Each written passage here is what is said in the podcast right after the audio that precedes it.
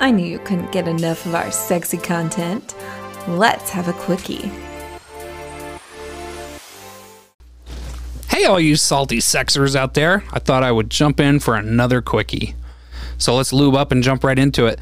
Today, I wanted to talk about kind of a funny experience that I had recently. Um, and it's kind of in relation to oral sex. So I thought it was applicable to sharing the story here. Um, I was at a friend's house for a party, and the adults were upstairs being adults, and we were chit chatting about this, that, and the other thing.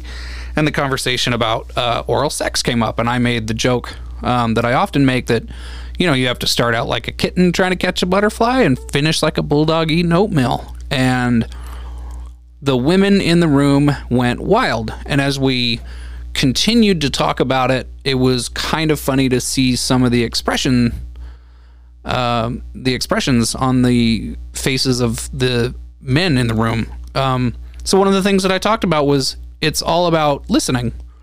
If you want to be good at cunnilingus with your partner, uh, giving oral sex, you've got to listen to their non-verbal and verbal cues. Um, and that can be, uh, you know, them lifting their hips off the bed or scooting towards you, or maybe they arch their back a little bit. Those are nonverbal cues. Um, my favorite nonverbal cue is when uh, my partner takes a hold of my hair and steers me in the right direction. And then here's the big tip. This is the big tip when it comes to giving amazing cunnilingus.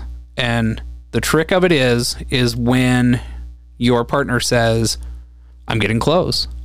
Don't change anything. Don't go faster. Don't go harder. Just maintain exactly what it is that you're doing right at that moment. Don't change anything.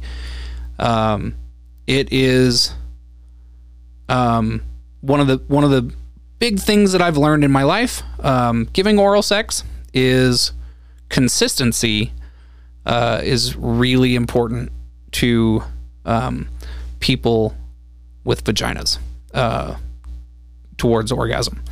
Um, variety can be good leading up to, but as you're approaching that moment, don't change what you're doing. Super, super important. Um, the other thing, too, is communication has to be there.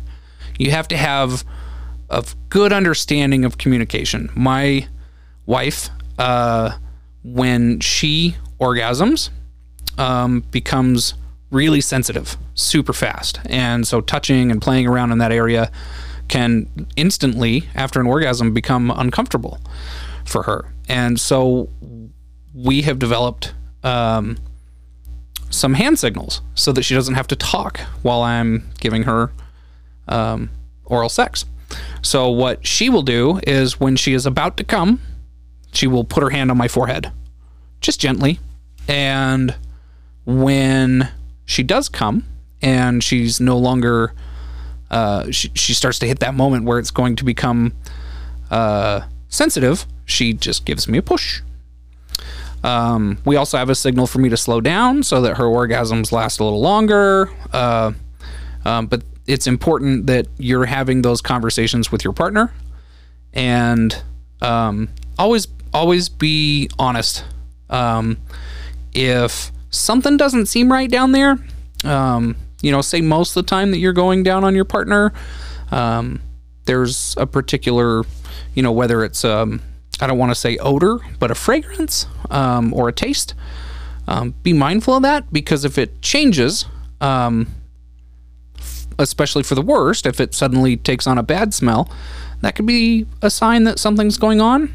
And it can be a difficult thing to talk to your partner about, but it is important for their health. So make sure that you have that conversation.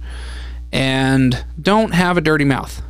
Be brushing your teeth, taking care of your oral hygiene. Um, you don't want to transmit something uh, like a bacterial infection from your mouth to them. Um, so communication, communication, communication. It can't be stressed enough. It's important in all forms of sex.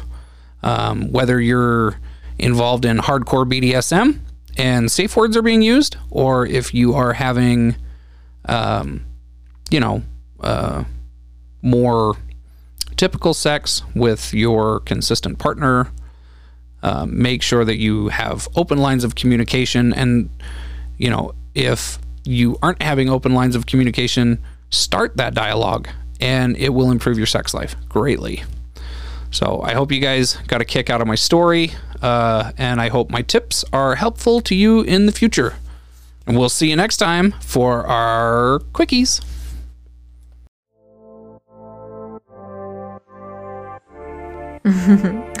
Thanks for the quickie. See you next week.